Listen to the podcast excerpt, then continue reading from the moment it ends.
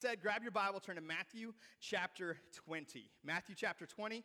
Uh, we started the year in this series called Make Room.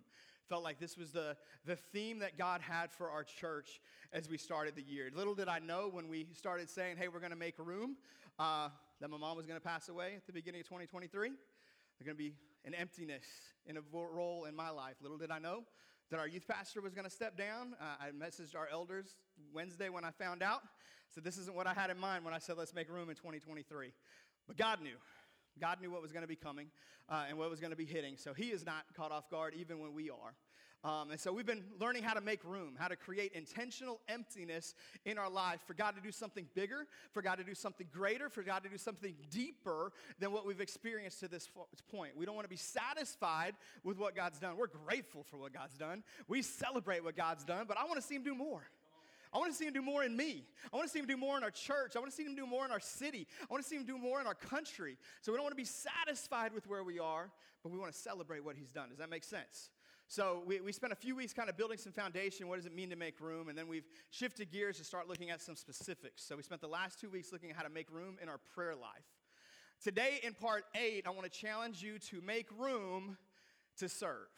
Make room to serve. The reality is, we all lead some busy lives, don't we? We have filled up our calendars and our schedules, and we all have a lot of great reasons not to serve. What I want to do today is I want to give you some great reasons to serve. We can all find reasons not to, but I believe that God has created each of us to be servants, that He has called each of us to be servants, that Jesus came to model serving. And so before I get into this message, I want to make sure I, I get a couple of disclaimers out there. Uh, one of them is this we're going to talk today in the context of serving at City Church. We're going to look at how to serve here, what happens when you serve here, the impact that's made when you serve here. Please understand everything we say applies far beyond City Church. I don't believe for a second that the only place God has called you to serve is at church. I don't believe for a second that this is all He's asked you to do. I, I reject that notion. I do believe that if God has called you to a church, whether it's City Church or any other church, part of your calling to that church is to be involved is to serve. That, that, that's something that he asks for from each of us. And so I believe you're called. If you're here, you mean we've got a role for you to play. We've got an opportunity for you to serve, for you to be a part of something. But understand the Holy Spirit's going to use this to apply to your workplace, to apply to your family, to apply to your neighborhood. Like He's called us to be servants in, in many contexts, not just in the context of City Church. But we're going to talk about this context for, for a couple of reasons. And understand this too that this message was already lined up before anything happened this week. This is not like, oh man, we lost a youth pastor, we need somebody to step up. Please don't, don't misinterpret the motivations of this. Um, but again, God knew where we would be. So we're going to talk about serving. Um, Matthew chapter 20, Jesus has an interesting encounter, an interesting experience. What we're going to see here uh, is is funny to me uh, because the church hasn't even started yet. Jesus has recruited 12 disciples. He's building them, he's developing them, he's pouring into them to raise them up to start the church. The official start of the church is the day of Pentecost. When God sends the Holy Spirit, Acts chapter 2, 3,000 people get saved. That's the, the start of the church of Jesus Christ. So we're pre church, we're in the PC era. Uh, and even already in the pre church era, even as there's only 12 followers of Jesus at this point in time, there's already drama. Already drama with the people who walk with Jesus every day, with the people who follow Jesus, the people who listen to Jesus, the people who've seen Jesus feed 5,000 with some loaves and some fish, the ones who've seen him step out on water and walk across the water, the ones who've seen him speak to a dead man and bring him back to life, even they had drama. And that encourages me because we got human nature and we deal with drama, don't we?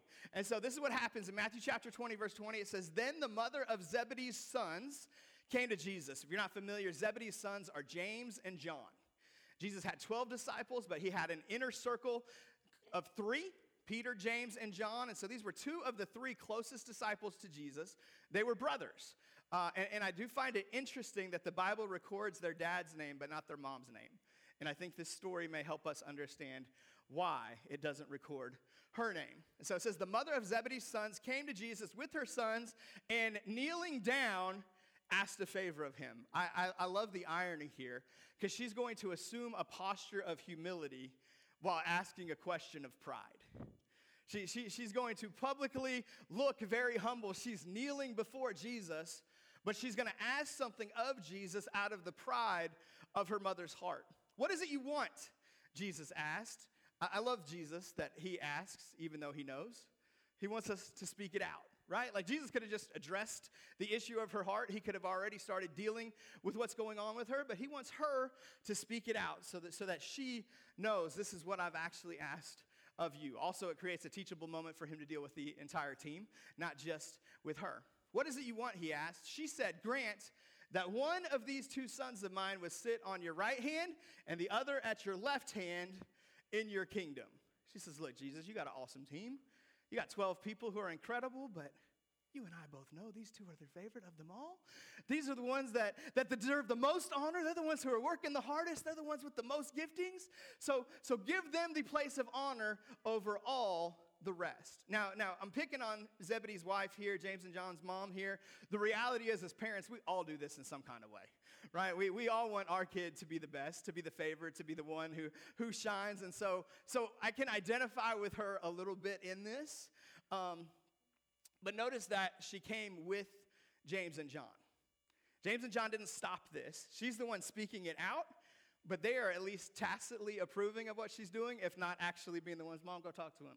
Right? So, so they're behind this, they are for this. Verse 22 You don't know what you are asking, Jesus said to them. I wonder how many times we ask something and Jesus goes, You don't even know what you're talking about. Uh, you don't even know what you're asking for. You don't even know what this would require for me to handle this. Then Jesus looks at James and John and he says this He says, Can you drink the cup I am going to drink? He's referring to his death. I'm going to lay down my life. I'm going to die for this cause. Are you ready to do this? And they said, We can. Now, Jesus told mom, You don't know what you're asking. He probably could have told them, You don't know what you're answering right? You, you don't know what you're volunteering for. You don't know what you're signing up for. I think it's really interesting, too, that it's James and John in this situation that he says, Hey, can you drink the cup that I'm going to drink? Because James is actually the first disciple who is martyred. The first one who dies for the cause of Christ. Very early in the book of Acts, we see James have his head cut off. The first disciple, the first one of the 12 who dies for Jesus. He's actually the second one who died because Judas killed himself, but that's a separate category, right? He just, but, but James is the first one who has his life taken by the Roman Empire uh, for following Jesus. John, on the other hand, is the only one who doesn't.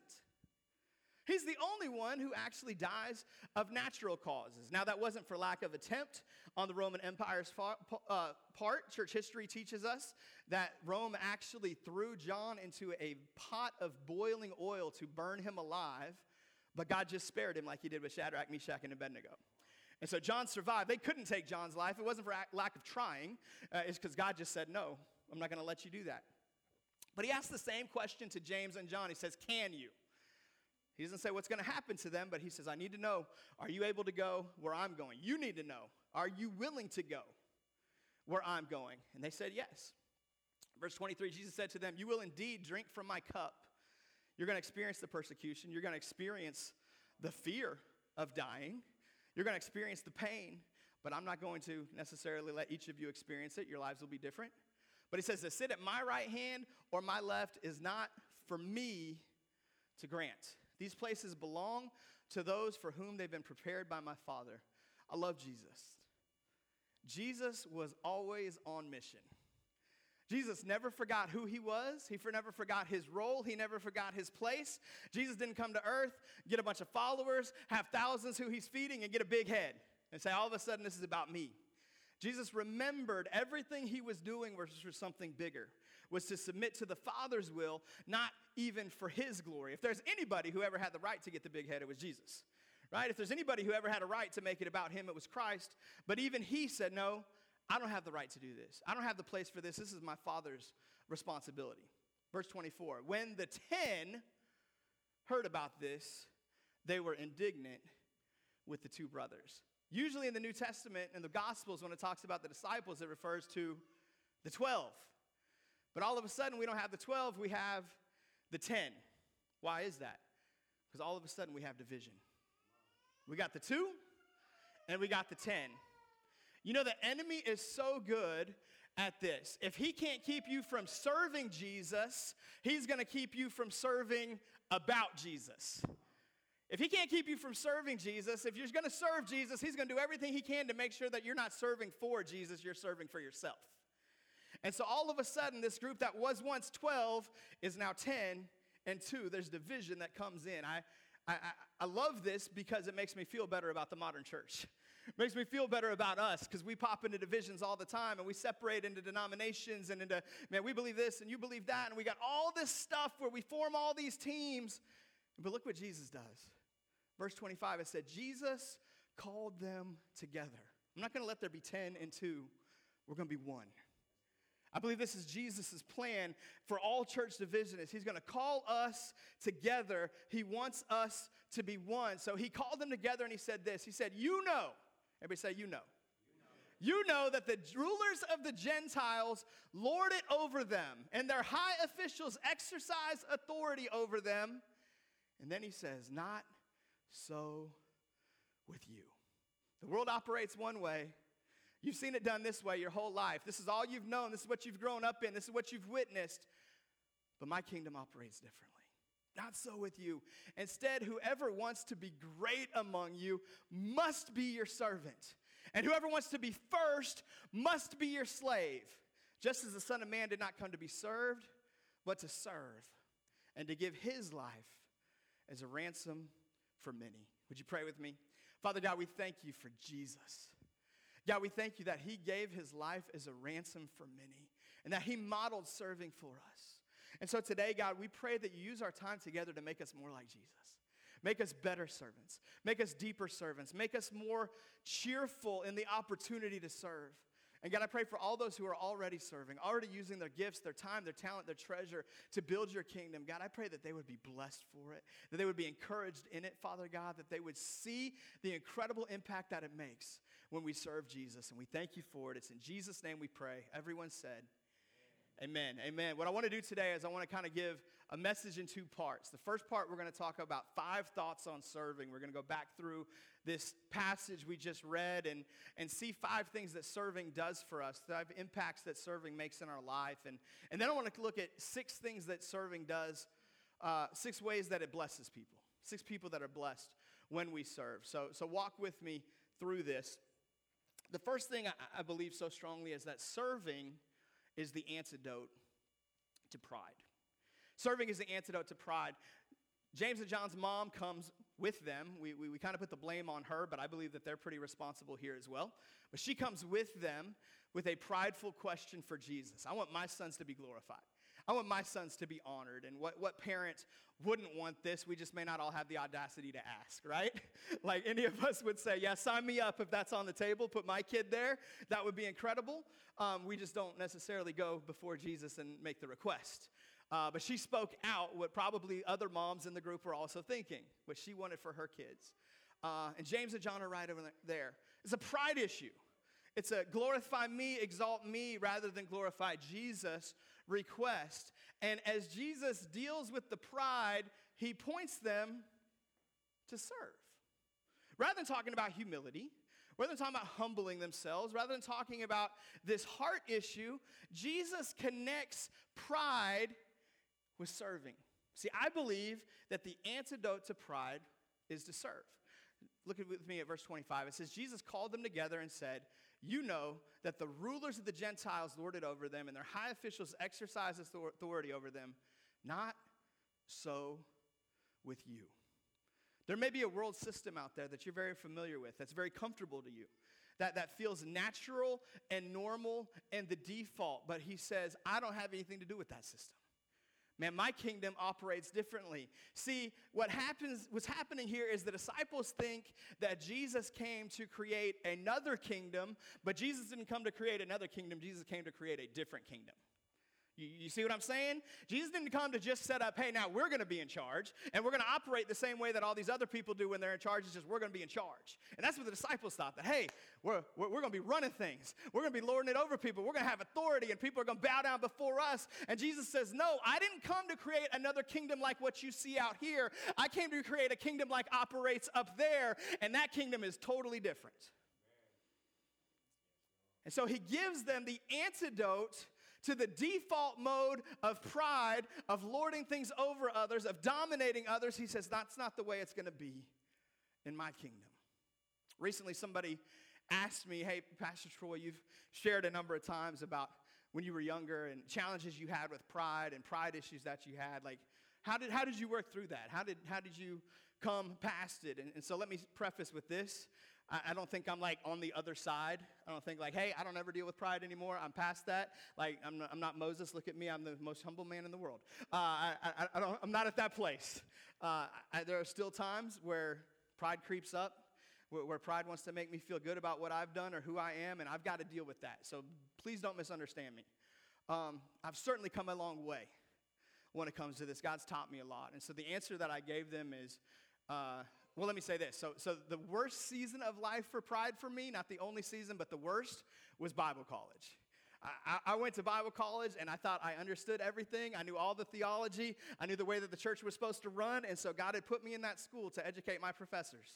Uh, and so I went to class looking to pick a fight, looking for a reason to argue, looking for something they taught that didn't line up with my theology. And you know what I did? I missed out on so much that God wanted to teach pride in my heart. I missed out. I spent a lot of money that didn't need to be spent, that didn't benefit because of the pride in my heart. And so, how did I get past that? Well, from that season of life, I went to Tulsa, Oklahoma. I became an intern at what at that point in time was the largest youth ministry in North America. It was called 180. We ran. Uh, when I got there, we had about 1,800 students every week. While I was there, we grew to about 2,500 students every week. It was just an, an incredible thing that God was doing, this thing that God was breathing on. Uh, and I came in at the, at the lowest level, at the intern level. And in my class, we had eight interns. There were four guys and four girls. And I don't know everything that the female interns had to do while we were doing the guy stuff, but I know what the guy stuff was. Uh, and it wasn't preaching and teaching, uh, it, it, wasn't getting up and, and being the center of attention. There were many, many days in our internship where we didn't even know this coming in, but they'd be like, okay, we need you guys to go lay sod today. They were building a, they had a Christian school, but they were building ball fields for the Christian school, baseball field and football field. And so here I am. I'm ready to be a youth pastor. I'm ready to learn, how, learn how to use this amazing youth ministry. Uh, and we're out there spending all day in the sun in Oklahoma, laying sod. Uh, not what I thought I was signing up for. Uh, we, they were building a new youth facility. They were building a youth facility at that point in time. I think it was about $6.6 million building project. Uh, this was in 2002, so you can do the inflation math on that if you want to. It was this massive, incredible facility, multi levels.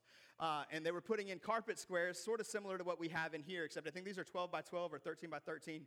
Um, these were 18 by 18. So they were big, and we had to haul these carpet squares upstairs, just stacks of them, trip after trip after trip after trip up the stairs.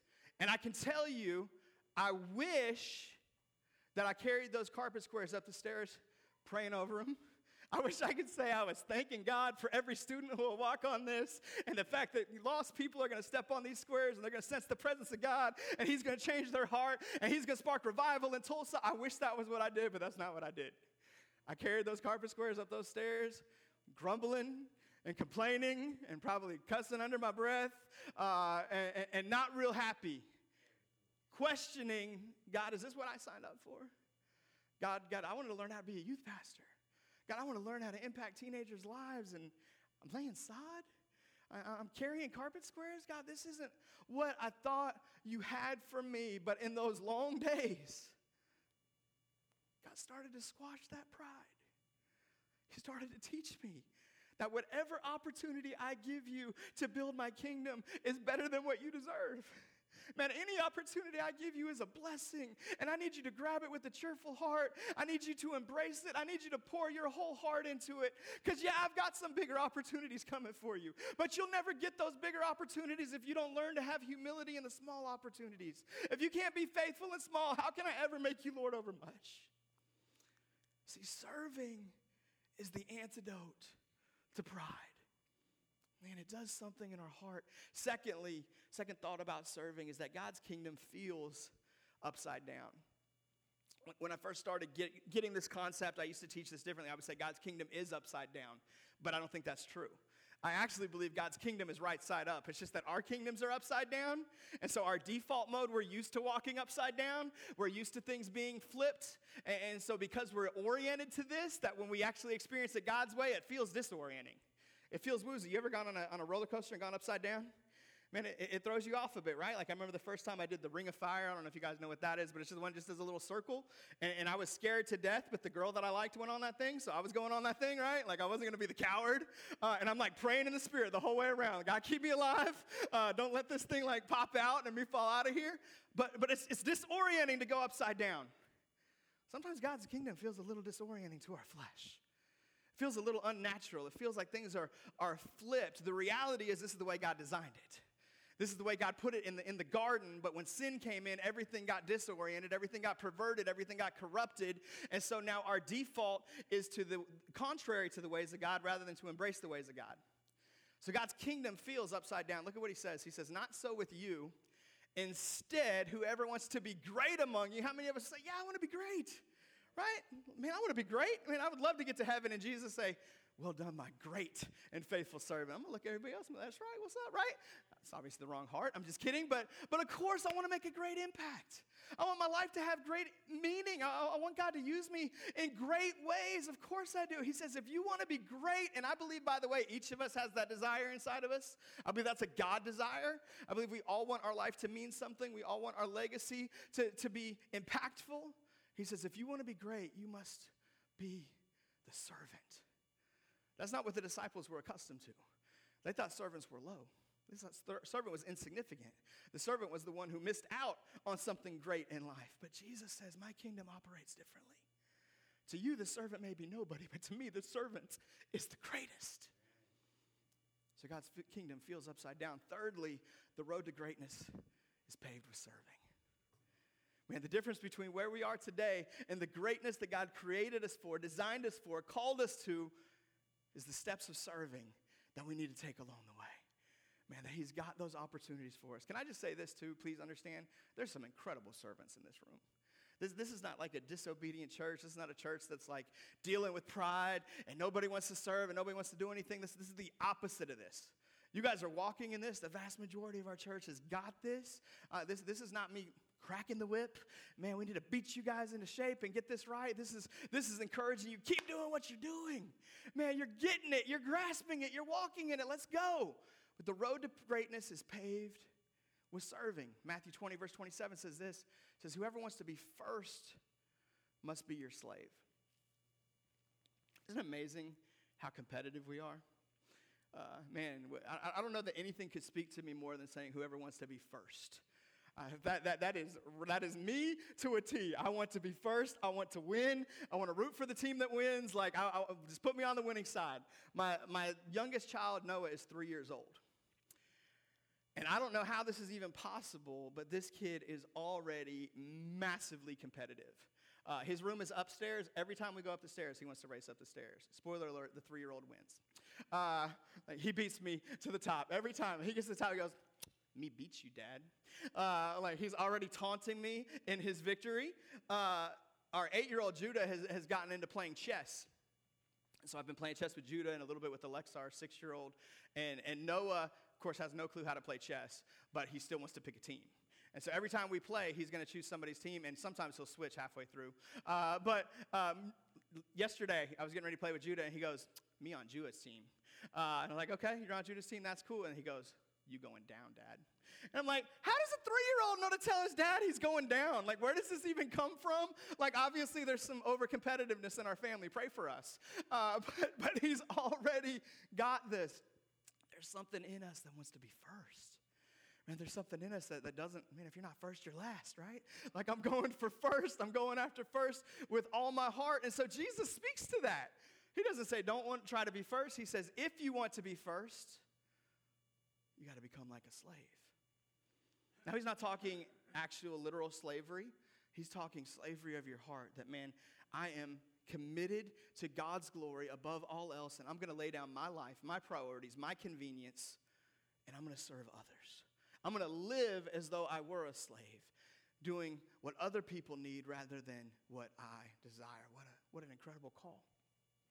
And then Jesus closes it with this He says, just as the Son of Man, you could just say, just as I, did not come to be served, but to serve, and to give my life as a ransom for many. In other words, Jesus doesn't say, because I'm the king and you're the lowly servants, I'm going to make you serve. He says, because I'm your leader and you choose to be my disciples, you choose to follow me. If you're following me, you're going to serve because I came to serve. This is what we do.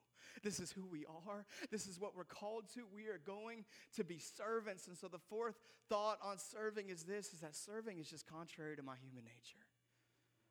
My human nature wants greatness. My human nature wants firstness. My human nature wants other people to revolve around me, for other people to serve me. But Jesus says, I'm calling you to be a servant. One last thought for you on serving before we talk about the incredible impact that it makes. Number five, serving takes the focus off myself. Serving takes the focus off myself. See, when I'm the one calling the shots and telling everybody else what to do, I can keep the focus on me. This is my heart, my idea, my vision. But when I lay down my life to serve somebody else, I'm not the center. I'm not the focus. The attention's on them. Ultimately, the attention's on Jesus. And so serving takes the focus off of me. It's a powerful thing. It's an incredible thing. It's something that God has ordained for all of us to walk in. So now let me give you six ways that serving is a blessing. You're going to know this first one of these very obviously off the, the beginning. Um, but I think some of these maybe you've never fully considered or thought of. And so I want to encourage you today. Uh, again, the vast majority of people in this room, you're already serving at City Church. Thank you. Those of you who aren't even serving at City Church are probably serving in other ways as well. So I'm not like trying to dismiss you or be like, hey, you're a failure, you miss God. That's not what I'm saying. Um, but again, we're going to put this in the City Church context. So, six ways that serving is a blessing. Number one, this is the obvious one, the easy one. Serving blesses the ones who are served. So, for example, right now in Kid City, there are three crazy Soudan children uh, and one especially crazy three year old. Uh, and there are teachers in there serving my kids, loving my kids. Uh, pointing my kids to Jesus, putting up with my kid whining and complaining, or wh- whatever they happen to be doing by second service. Judah gets a little tired. Uh, he, he's not always like, yes, two services. Sometimes he's dealing with that, but that's okay. We're working on that. Somebody's in there loving on my kid for no glory. Nobody's standing up, giving them a standing ovation. Nobody's like, man, what an awesome job you did teaching today, right?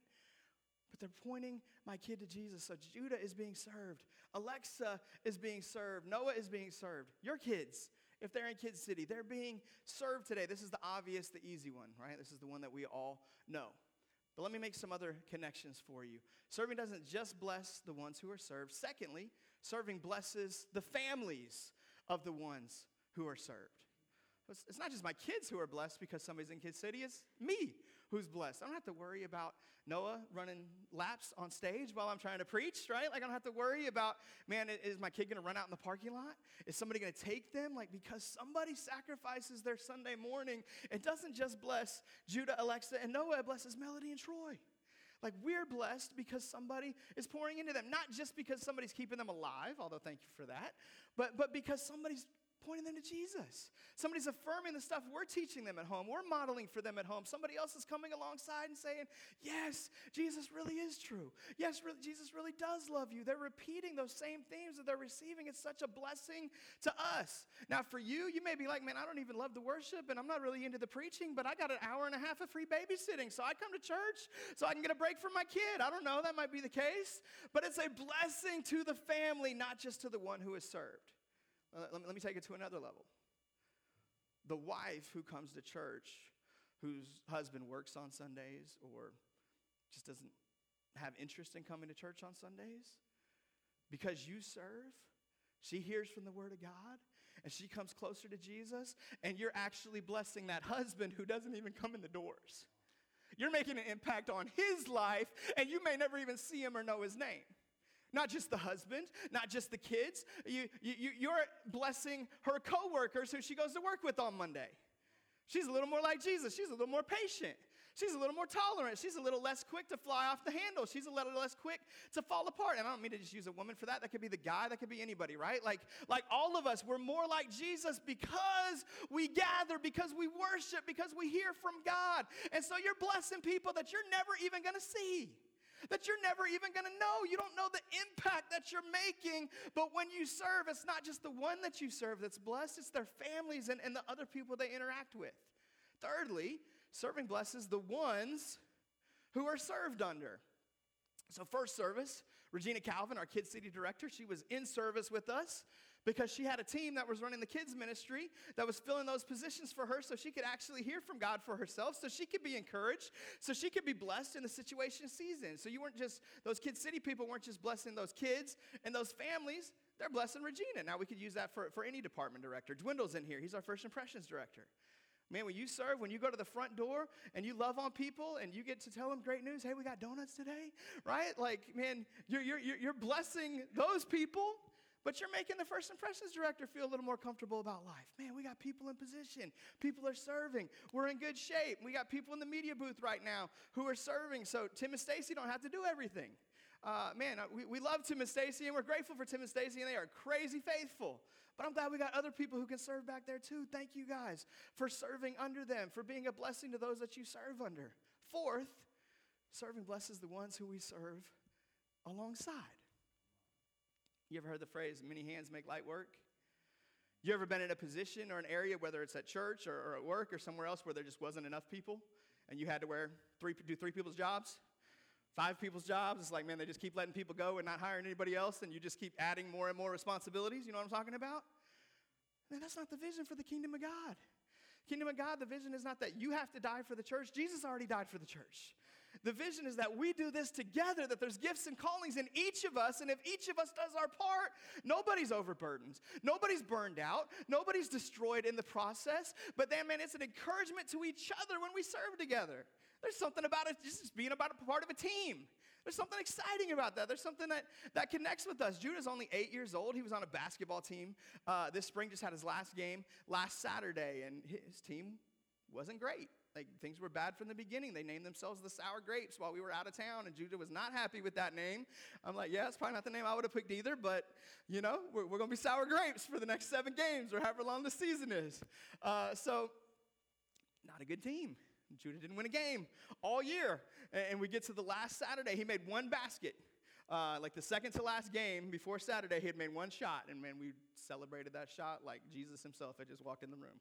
Okay, we were so grateful that that one shot went in the goal, and we had this one victory. Uh, and so last Saturday, he wakes up for his last game, and I'm just praying, God led you to make one more shot. Give him, give him a second basket. And he comes to me and he's so excited to play and he's got his jersey on, he's ready to go, and he's like, Dad, I just really hope we win today. He wasn't worried about making another shot, he was worried about the team. There's something about being part of a team. There's something about having people that we're moving towards the same goal together, that we're, man, we're united, we're on the same mission. I'm so grateful that I get to be on your team. Man, that we get to do this together, that we get to walk this thing out. I love that my son cared about the team. Now, the reality is we took another L, uh, but he made one more shot. So we celebrated that one more shot. We were grateful for that one more shot, but you know what he went to talk about after the game was over? Man, I really wish we could have won. He wasn't concerned about him making a shot. He was concerned about the team, and I, man, I want my heart to be like my eight year old. I want to keep the focus off of me and on the team, on the mission that's in front of us. Man, I think that's such a beautiful thing. Serving blesses the ones who we serve alongside. Man, if you're on one of our teams today, find somebody who serves on your team and thank them for serving with you. Tell them how the way they serve encourages you, how you're better at what you do because you get to serve alongside them. I think that's a, a beautiful thing. Number five, serving blesses the one who serves. It's not the reason why we serve. But you know you're blessed when you serve, right? You know there's a blessing for you and on you when you're involved, when you serve, when you're a part of something. Jesus, 10 chapters before what we just read in Matthew chapter 10, puts it this way He, said, Whoever welcomes a prophet as a prophet will receive a prophet's reward. Whoever welcomes a righteous person as a righteous person will receive a righteous person's reward. Now, what is a prophet's reward and what is a righteous person's reward? I don't know. There's all kinds of theories out there. I don't think anybody's figured it out. Jesus, I know this. There's a reward Jesus has for hospitality. This is specifically speaking to hospitality, okay? And so there's a blessing on hospitality. That's the first impressions verse, okay? But look what it says next. And if anyone gives even a cup of cold water to one of these little ones who's my disciple, truly I tell you that person will certainly not lose their reward. Jesus says there's a reward for doing something as basic as a cup of cold water to a kid. Now, we got some awesome people in our church who do more than give kids cups of cold water. Man, who go above and beyond that. And so if there's if you don't lose a reward for doing that, imagine what you do, what reward you have for serving with them for hours on end, for, for changing diapers, for interceding for them and going before God on their behalf and praying that name out in front of Jesus. Imagine what the reward is for those who serve in that way. See, there's a reward for serving. Now, don't get me wrong, that's not why we serve. But I think it's cool that Jesus still mentions look, you're going to be blessed because you serve. You're going to be blessed if you serve. Serving does other things for us, it gives us fulfillment, it gives us purpose, it makes an impact. Now, because of the nature of my position, I, I, I, get a lot of blessings that sometimes I don't do a great job of sharing with the church. So, so for instance, last week at the end of our service here in second service, we did a fresh start opportunity, a chance for people to receive Jesus. Two people gave their life to Jesus last week. Amazing thing. And sometimes when we do that, like it's somebody who's raised their hand like 16 times already. And it's like, okay, God's moving on their heart and we're going to celebrate that. And, but that's probably not the moment that they just received Jesus. And, and, and sometimes when we do it, it's somebody that we've been praying for for months.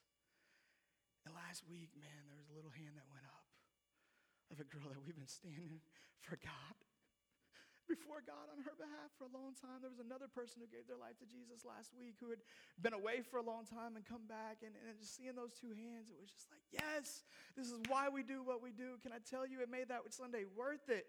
It made preaching two services worth it. It made showing up at 7 o'clock worth it. It made getting up at 5 worth it. When you know it's impacted somebody's eternity, you'll do whatever it takes. You'll move heaven and hell to make that difference in their life. And a lot of times I get to see that and you guys don't because your heads are down and your eyes are closed. And I'm sorry that you don't get the benefit of always knowing that, but please, please, please know that those people gave their life to Jesus last week because somebody ran a computer and put a verse on a screen so that verse could speak to their heart because somebody welcomed at the front door and said, I'm so glad that you're here today, and helped bring that wall down where they could feel comfortable, even though it may be an uncomfortable thing, it may be an intimidating thing, it may be a thing where their anxiety was up because somebody had coffee ready at the coffee bar, and so they could have that coffee and that uh, wake them up so they can actually hear what God's saying, so they're not falling asleep, right? Like somebody did something that brought them to a place where they were ready to receive from Jesus. That's why we serve. You're blessed because you serve. God's got a blessing for you. And I know there's going to be a whole list of things that made a difference in somebody's life that you had no clue about, that you had no idea about, that I had no idea about. And God's going to be like, You did this, and you did this, and you're blessed for this, and this jewel's for this. And you'll be like, God, I had no clue. No clue. It was a rough week this week. It wasn't my favorite week. On Friday, I got two phone calls from people from deep in my past who had no clue how much I needed those calls.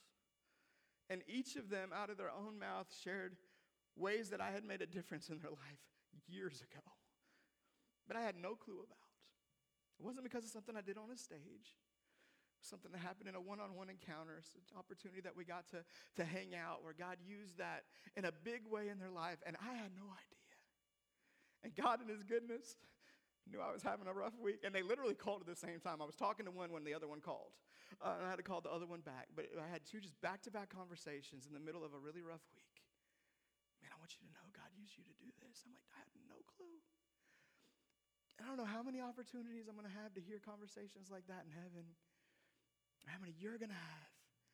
Where somebody's going to come to you in heaven, you had no clue the difference your giving made. No clue the difference your serving made. No clue the impact you made teaching them in a class when they were four years old, when their parents were going through divorce and you didn't even know their parents were struggling. But they needed somebody who loved them. They needed somebody who was stable. They needed somebody who was there in their life. It's an incredible, incredible blessing when we serve. Thank you, guys. Lastly, number six, serving blesses the one we serve, and that's Jesus. Serving is a blessing to him. Ephesians 6, 7, and 8 says it this way it says, Serve wholeheartedly as if you were serving the Lord, not people, because you know that the Lord will reward each one for whatever good they do. Let's go ahead and keep the lights up. I'm gonna want to honor some people real quick. Sorry, I know you. I told you to turn them down right there, so that's that's my bad communication. Here's what I want to do. I want to do something a little different this morning, guys. I'm going to make all the introverts in the room hate me. Um, I'm going to have every one of our teams stand up and honor each of our teams for just a minute. Celebrate the people who make this thing happen. So don't, don't do the I'm going to be the humble one thing and let people clap for other people. Like, please just humor me and you can hate me later. Uh, but, but just stand up. Let, let, let our church honor you for the way that you serve us, for the things that you do. So if you serve in Kid City, would you stand up so we can celebrate you and honor you? Come on.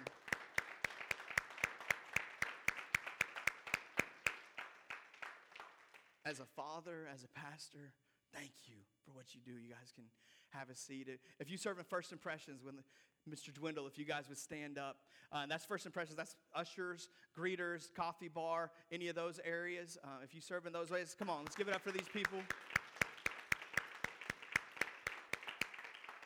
Thank you. You guys can have a seat. If you serve in our media team, uh, the media computer, the sound booth, uh, lights, uh, any of those, man, if you would stand up, can we can honor you. Come on, Brad. And if anybody's going to hate me, that's the team that's going to hate me. So we'll just make them stand a little bit longer because they're the ones that hate me the most. I'm just kidding. You can sit down. Uh, also, on that, my wife is in the next room over. She's running video today. And so we've got some new technology. So the video person's not even in the room so they can get a better idea on what it sounds like on the screen and stuff. And so uh, shout out to Melody for serving this morning in the video room. If you serve on our worship team, would you stand so we could honor you? Now, these people are obviously a little more visible. We see them up front, but come on, let's give it up for them. Thank you guys for serving faithfully, for using your gifts here. If you're serving on our board of elders, could you stand so we could honor you? Kenneth and Naomi. And Naomi's really happy because they're the only ones, and she's like, let me sit down. Uh, we love you guys. We're grateful for you. The other ones were in first service, they were at church. So uh, if you serve on our prayer team, would you stand up? We want to honor our prayer team.